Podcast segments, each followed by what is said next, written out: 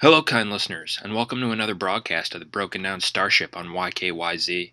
Okay, part two of my of my rant on marijuana legalization. Here's something to think about. I've personally known people with cancer who have highly benefited from marijuana. One of the reasons chemotherapy can make you lose weight is because you're constantly nauseous. A lot of people get sick. A weight loss during chemo is something you want to avoid if possible.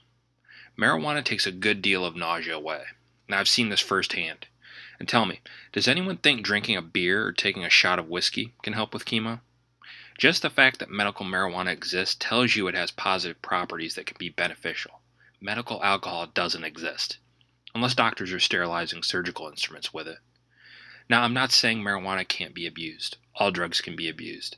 But if we're willing to celebrate beer, we should damn well be allowed to have marijuana without fear of being arrested for simply possessing it.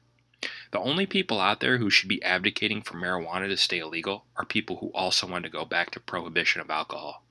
If you want to do away with all drugs, I understand it. I don't agree, but I understand. What I don't understand is people who are fine with beer but act like marijuana is one step away from heroin. Doesn't make sense.